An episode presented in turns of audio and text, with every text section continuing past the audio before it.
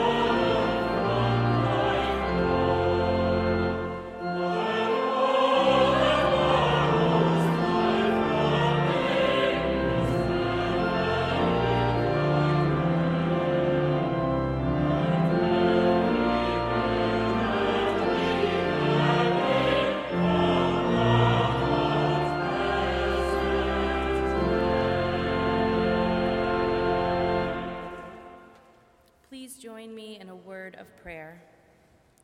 Grant to us, Lord, we pray, the Spirit to think and do always those things that are right, that we who cannot exist without you may by you be enabled to live according to your will. Through Jesus Christ our Lord, who lives and reigns with you and the Holy Spirit, one God, forever and ever. Amen. Please be seated we enter into a time of reflection on both the things we have done and left undone that burden us through our days. As the choir leads us in singing the Kyrie together, may we reflect on our lives as creatures of the world, creatures of the earth, and of children continually struggling and striving to live in the presence of God. Lord, have mercy.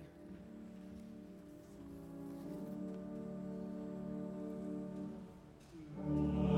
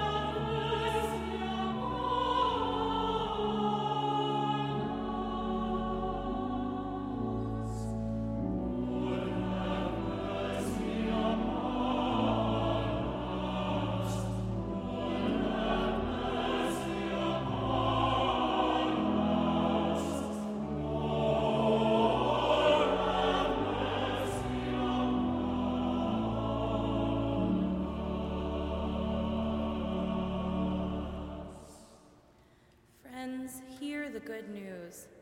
There is more love in God than there is sin in us. If we confess our sins, God, who is faithful and just, will forgive our sins and cleanse us from all unrighteousness. Thanks be to God.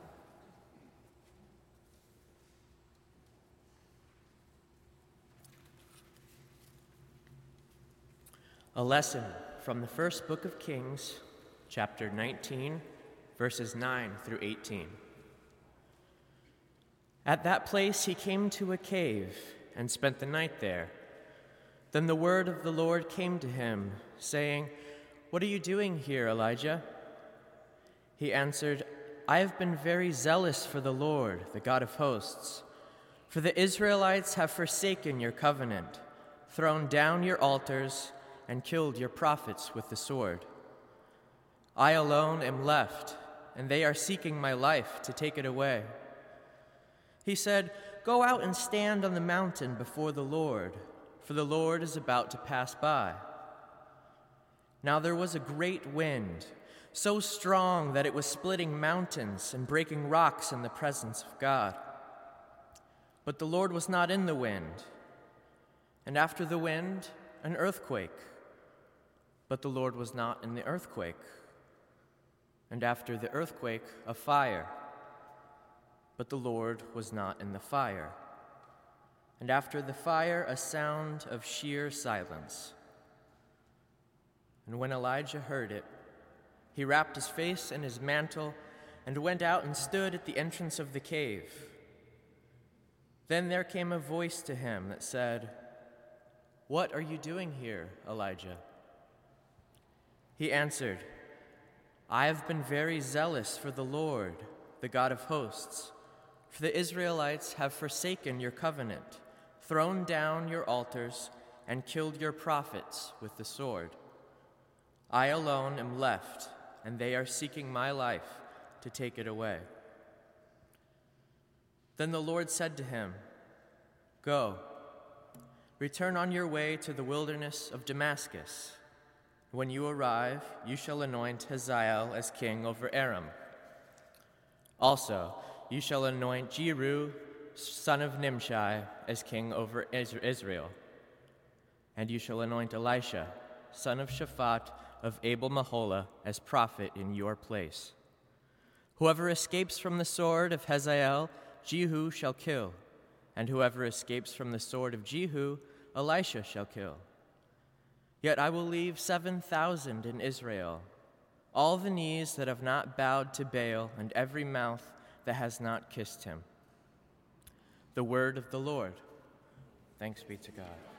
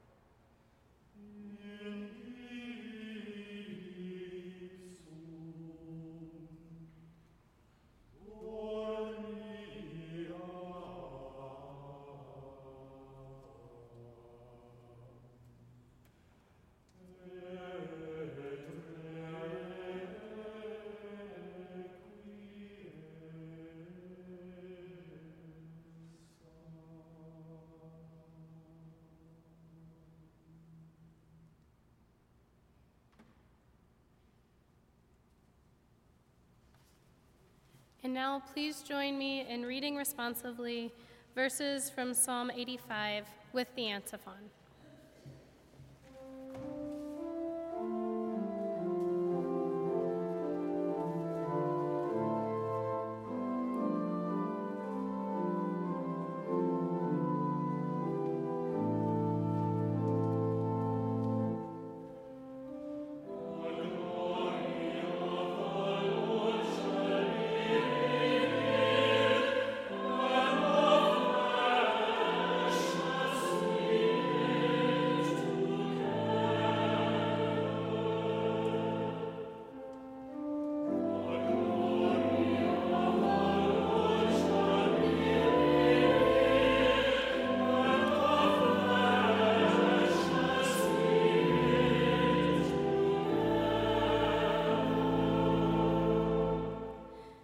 Me hear what God the Lord will speak, for he will speak peace to his people, to his faithful, to those who turn to him in their hearts.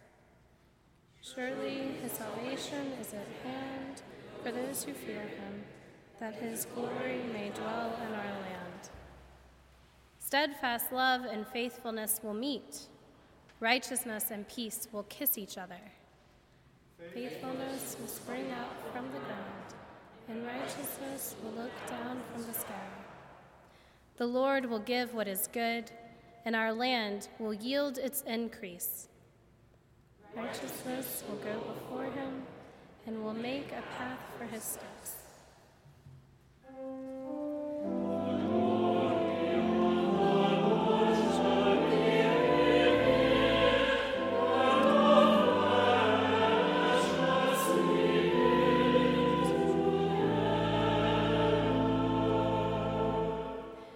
Now please rise as you are able for the singing of the Gloria Patri and the reading of today's gospel lesson.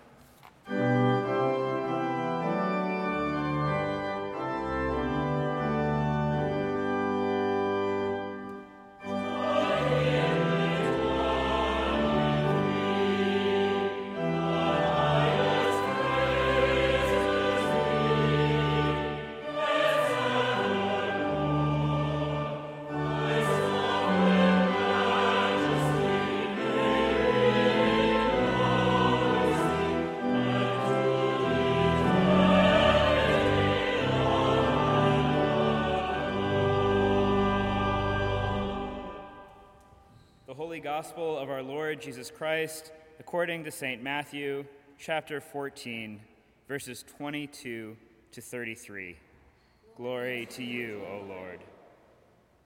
Immediately he made the, st- the disciples get into the boat and go on ahead to the other side, while he dismissed the crowds.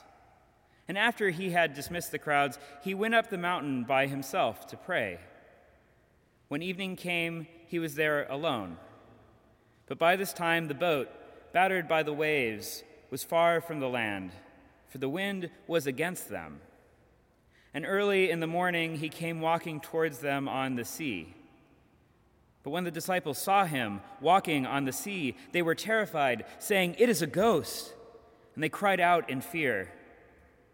But immediately Jesus spoke to them and said, Take heart, it is I.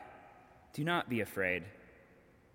Peter answered him, Lord, if it is you, command me to come to you on the water. He said, Come. So Peter got out of the boat, started walking on the water, and came towards Jesus. But when he noticed the strong wind, he became frightened and began to sink. He cried out, Lord, save me! Jesus immediately reached out his hand and caught him, saying to him, You of little faith, why did you doubt? When they got into the boat, the wind ceased, and those in the boat worshipped him, saying, Truly, you are the Son of God. The Gospel of the Lord. Praise to you, Lord Christ. Please be seated. If you would join me in a word of prayer. God of silence and sound, May the words of my mouth and the quiet meditations of all of our hearts be acceptable in your sight. Amen. I'd like to thank Dean Hill for offering a chance for me to speak this morning from this historic and profound pulpit. And I send out so much gratitude to all my colleagues at Marsh Chapel, who I'm so privileged to work with every single day. And thank you to all of you, our lovely Marsh Chapel congregation in the pews and on the radio. I couldn't hope for a better congregational family. The task before us this summer, the theme, the musings, the rumination, is the gospel and emerging adulthood. Typically, among scholars, the emerging adult is classified as a transitioning stage of life that roughly aligns with the ages 18 to 35. As an emerging adult myself, who is married to another emerging adult and has many friends and colleagues who are also emerging adults, I find that this topic is pretty important and very near and dear to my heart. Furthermore, in this current generation of emerging adults, we find ourselves emerging out of the front cusp of the millennial generation. This era of emerging adulthood comes with its own unique sets of graces and struggles. I, like so many other 18 to 35 year olds, am wading through this transitional period, just trying to make a spiritual home for myself. And as an emerging adult, I want to tackle a subject that's not much talked about in our generation and isn't much talked about in, in many generations before us. This topic is silence. And yes, believe me, I realize the irony in doing a whole sermon, a whole spoken speech about silence, but I figured if Simon and Garfunkel can write a song about it, then I might as well preach on it too.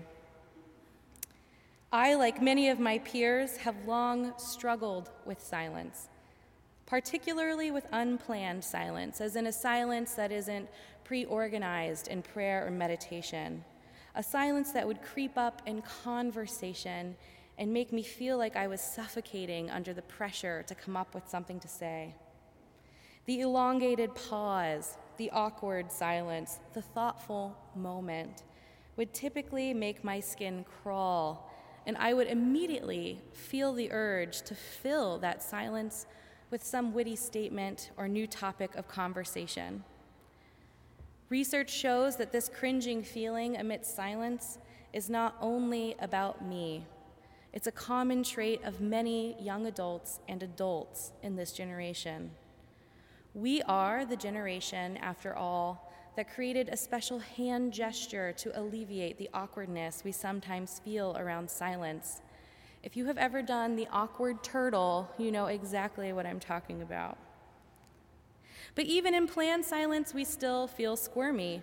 I've practiced meditation for nearly eight years now, and my first teacher, a Buddhist monk from rural Iowa and a big believer in silence, accused me of having monkey mind that whenever the stillness or silence of the moment crept into my mind, I would reach out for new topics, images, and ideas to fill what I thought was a void. As it turns out, a lot of emerging adults struggle with monkey mind. In our image driven, digital oversharing culture, where there are constant outlets of expression, speech, thought, and opinions, silence is often viewed as a weakness, as a vulnerability, a lack of concern or input, and even sometimes a lack of intelligence.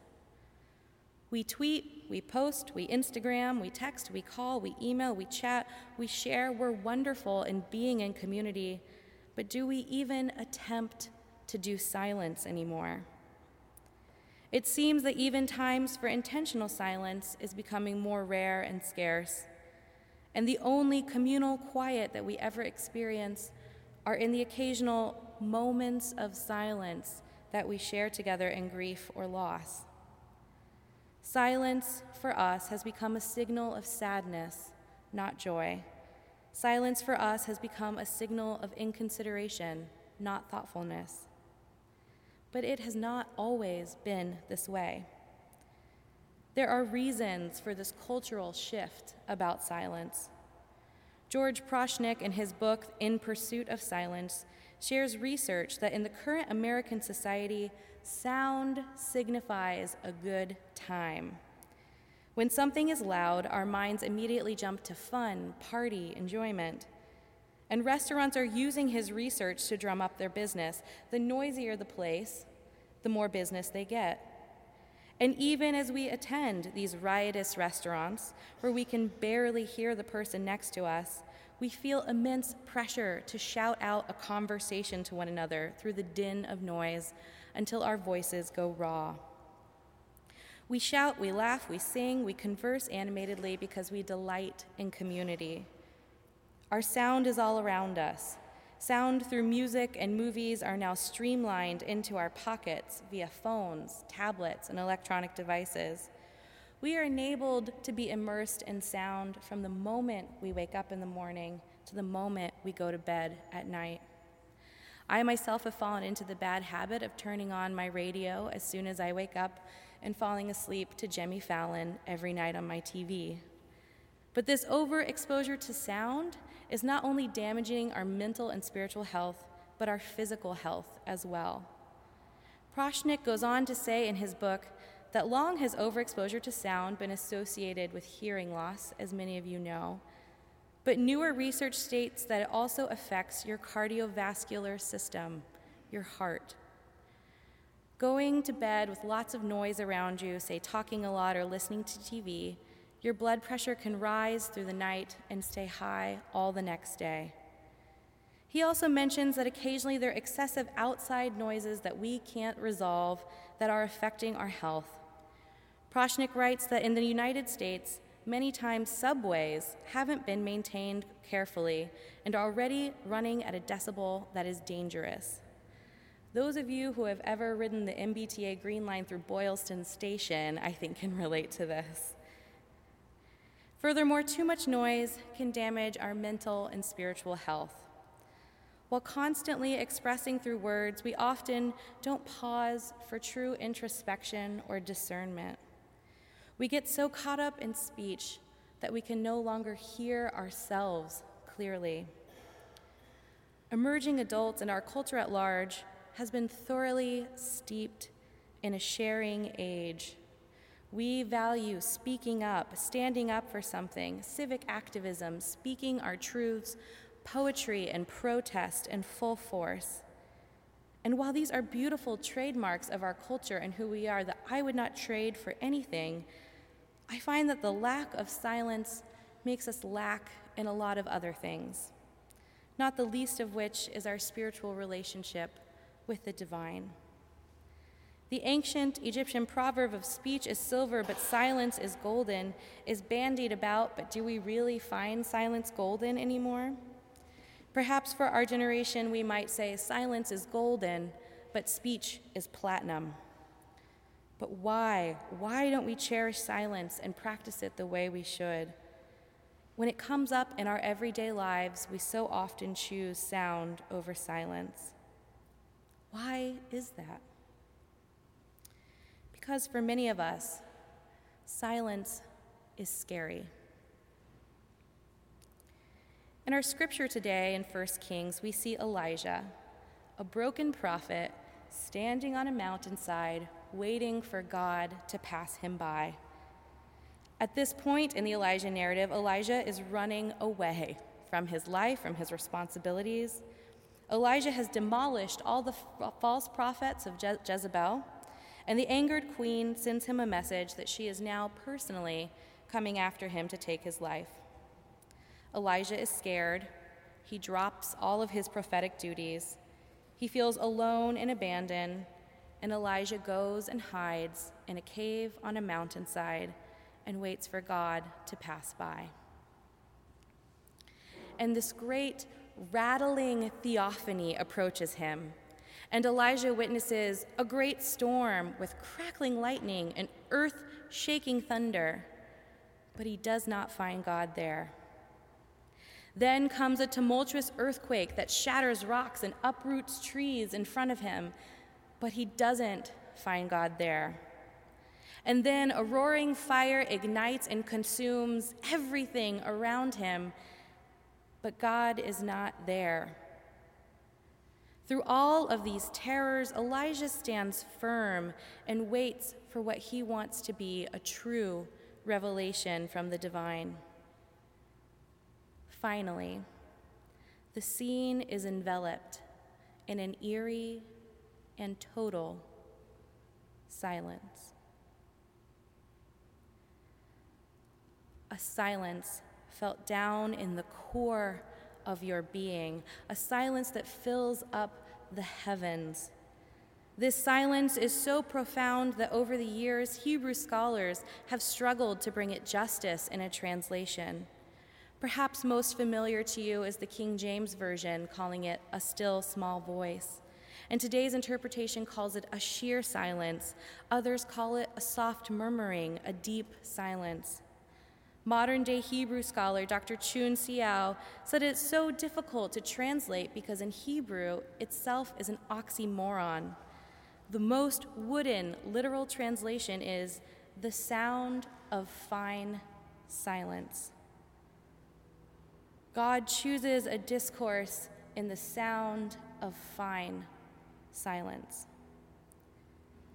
It is in this distilled silence that Elijah somehow encounters the Lord. And what does Elijah do? He hides. He physically pulls up his mantle, a bit of his cloak, over his face in fear, in the same way a child would pull a cover over their face in a thunderstorm. But Elijah stood through the storm, through the quake, through the fire, but shudders in the silence because silence is scary.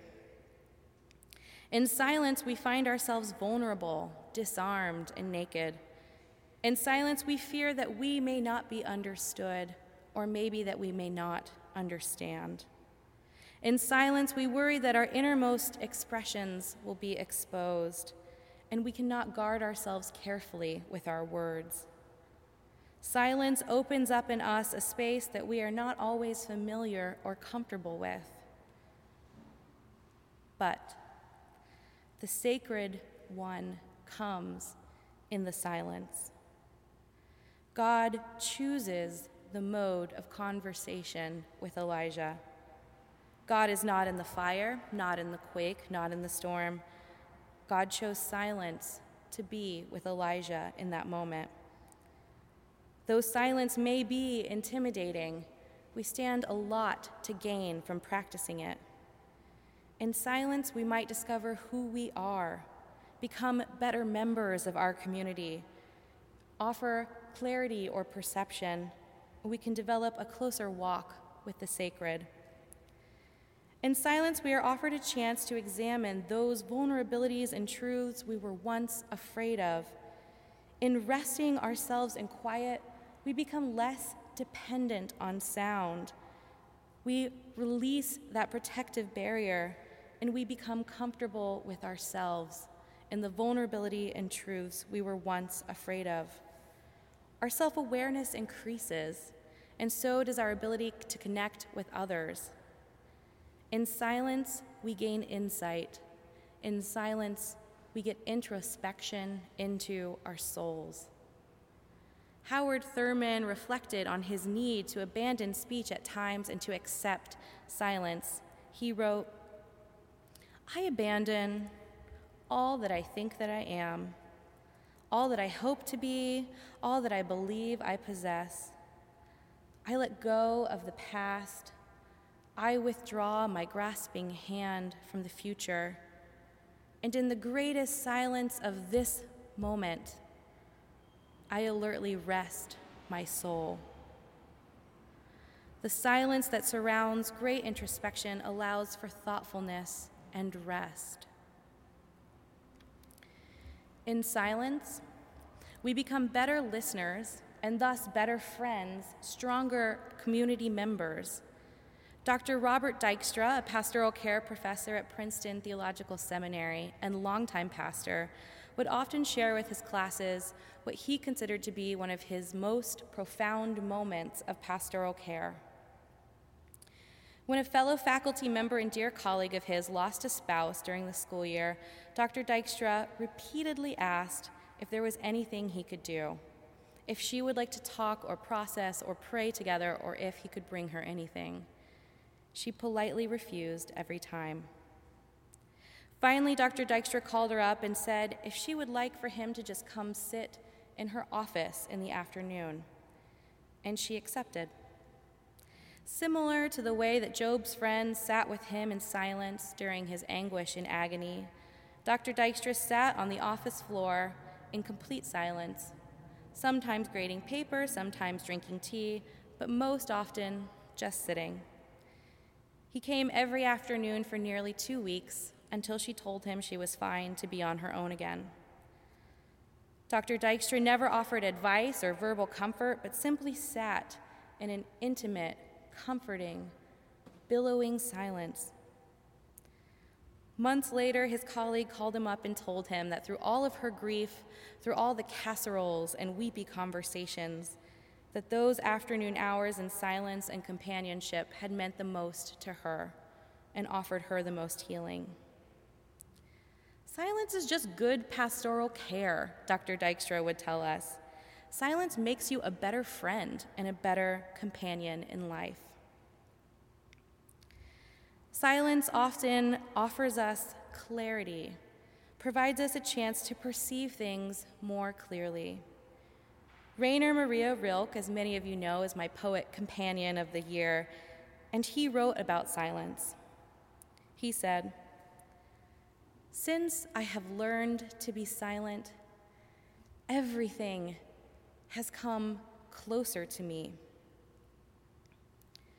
A few weeks ago, I was visiting my parents in southern Illinois. They live among the Great Plains and cornfields and big blue skies that are wider than the earth itself. And my dad, my husband Carson, our family dog Riley, and I went for a hike through a patch of woods and prairie grass. For the majority of the hike, we chattered away about the mosquitoes, where we wanted to eat for dinner, how our jobs and lives in Boston were going, we got to a point near the middle of a field, and my dad called abruptly for 60 seconds of silence. He set a timer, and we stood amongst the tall grass and wildflowers. And in the blossoming silence of that moment, I felt what Rilke said. I felt that everything was somehow coming closer to me. The smells of the honeysuckle, the buzz of the insects, the deep green of the oak trees. It is in silence that the things that have become far away from us come home again. And we can feel closer to the universe, to our loved ones, and to the sacred presence that surrounds us. In fact, not only in this First Kings biblical narrative, but throughout the entire scriptures, we see how often it is that silence develops a more intimate relationship with the divine. As Elijah did, we often ask again and again for God to hear us and to answer our prayers with a clear word. But sometimes God is the sound in fine silence. Sometimes God's silence speaks to us. God's silence spoke profound volumes while Elijah stood on that mountain awaiting reprieve. God's silence in the story of Job defines the entire interaction and discourse that become Job's foothold for life and revelation. God's silence is just as profound as God's words. When a young, unwed mother gives birth to a Savior in the manger, God was silent. When Jesus in agony dies on the cross, God was silent. In these profound moments of silence with God, it does not mean that there is a lack of communication with the divine. God is sharing in these moments with the chosen discourse of silence, an intimate, vulnerable sharing in the quiet together with Elijah, Job, Mary, Jesus, and us. God's silence speaks volumes to us.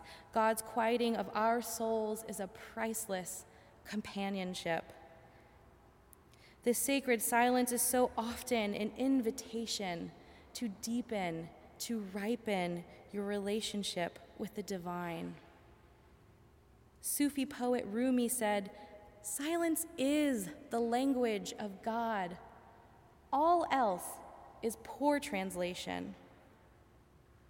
Sometimes it is in the silent moments that the sound of God is felt so deep in our bones that we become closer than ever to the Spirit. Beloved friends, we are called to live into this silence.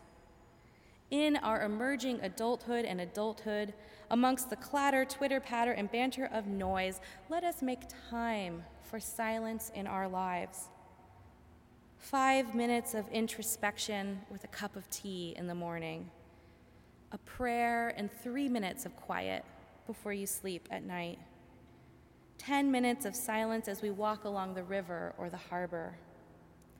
Do not be afraid, as Elijah was. Do not pull your cloak over your face, for God often reaches out to us in the silence. In the conclusion of his book, The Power of Silence, George Prochnik states that nowhere can complete silence be found. Even monasteries and Quaker meeting houses have a background buzzing, murmuring, and noise. So we must redefine silence for ourselves. We must redefine silence as a time of creating intentional silence, intentional quiet space. When we do this, Prochnik says we become injected with the fertile unknown. Enter into that fertile unknown and take heart that God is there. Take time to experience that fertile unknown in silence every single day. Silence is the language of God, all else is poor translation. Make for yourself a home in the divine sound of fine silence. And may you find soulful insight, holy companionship, clarity of mind, and a dwelling place in the presence of God.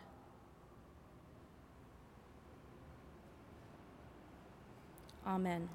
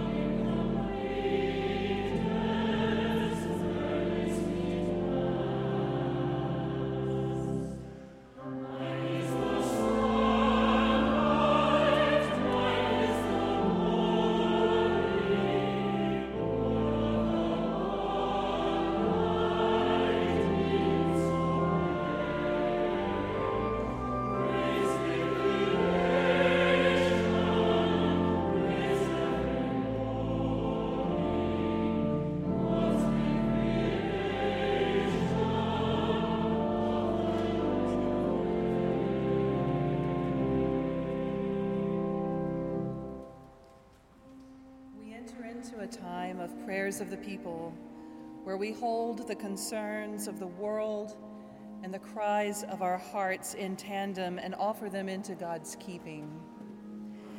You are invited in this time of sound and silence to move into a posture of prayer that embodies the concerns of your heart by sitting, by standing, by coming forward to kneel, by offering these sounds of your prayers from your heart and the intoning of your soul. As the choir leads us in singing, singing our call to prayer, lead me, Lord.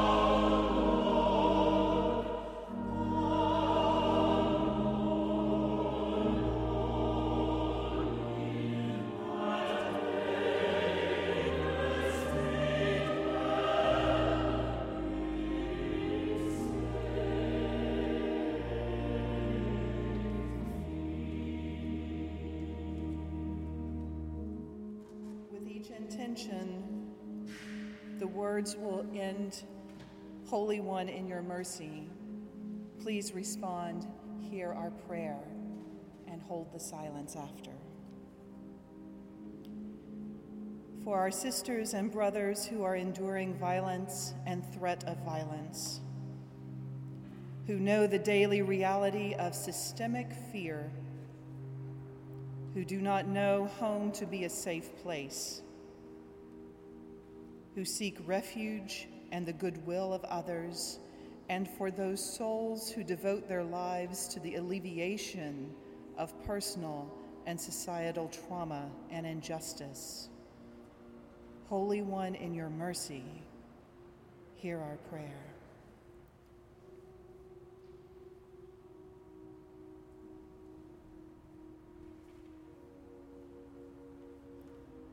For souls living with physical and mental illness, who live with unrelenting pain, who await diagnosis or treatment, who struggle with social stigma and rejection, and for those souls who devote their lives to healing and caregiving.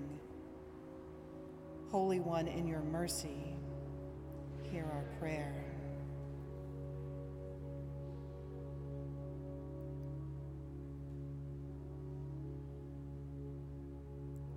For souls moving through transitions, who celebrate birthing and new life, who grieve lost love and relationships, who seek employment, who prepare to enter a new year of schooling, who change surroundings or habits of being or seek to end or begin cycles of new behavior. And for those souls who devote their lives to offering guidance, counseling, and presence to folk in their life journeys. Holy One, in your mercy, hear our prayer.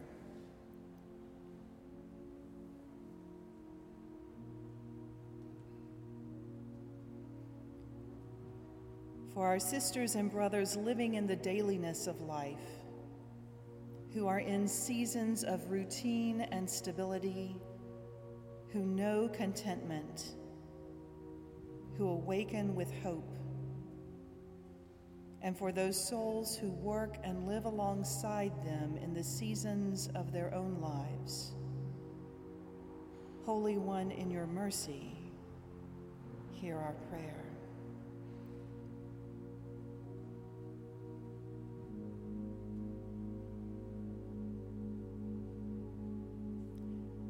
For souls living with questions of discernment, who see life with a new perspective, who seek clarity of call in vocation or ministry or service, who encounter spirits moving, upending, or altering expectations or neatly planned lives. And for those souls who hold sacred space and offer presence within the questions and holy wandering. Holy One, in your mercy, hear our prayer.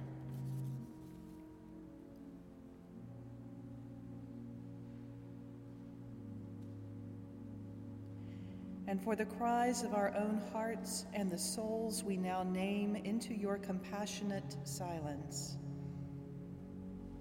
Holy One, in your mercy, hear our prayer.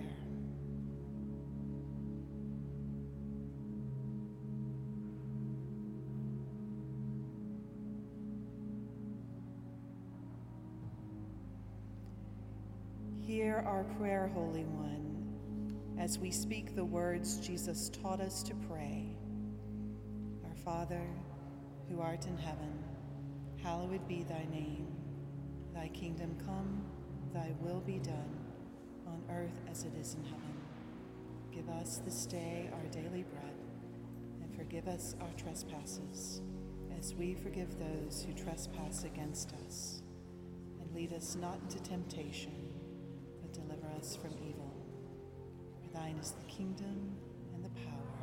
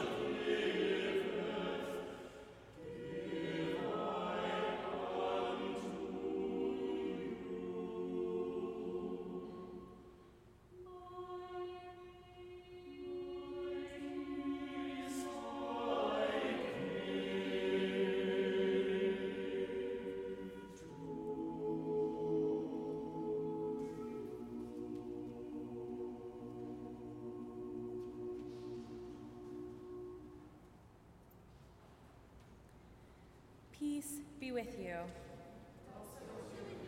Good morning. We'd like to take this time to welcome you again to Marsh Chapel, a sanctuary amongst a city, in a time of peace when life can be chaotic and stressful.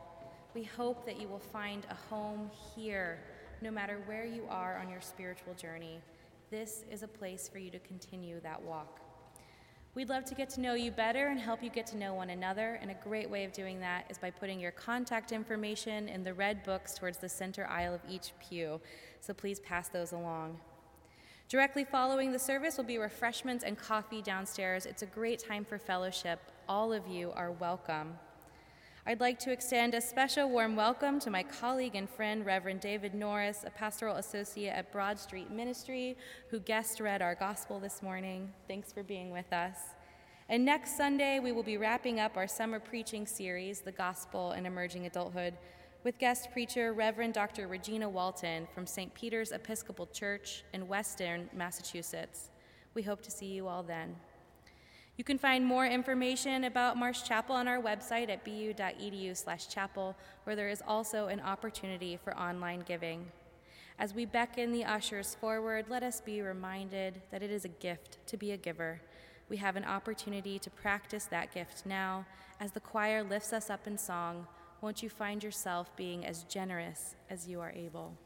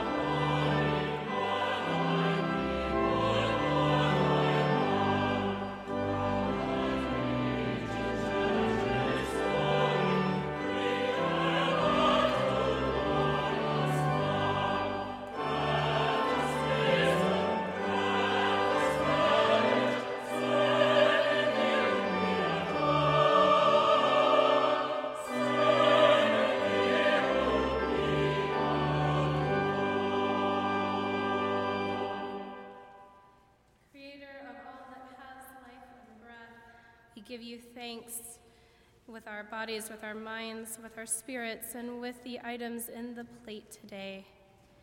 We give you thanks for the silence, and we ask that we see silence today and in the future as a blessing. We ask that in the coming week we find acts of worship to be blessings to others and to find blessings in those around us. In your Son's name, amen.